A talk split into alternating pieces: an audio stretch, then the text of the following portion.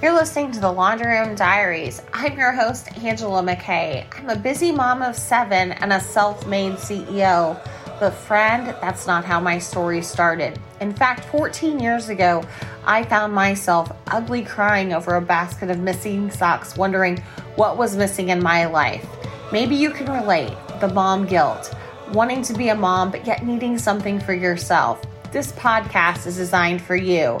Learn how to crush the mom guilt, dance through life messes, kick perfection out the door, and live unapologetically.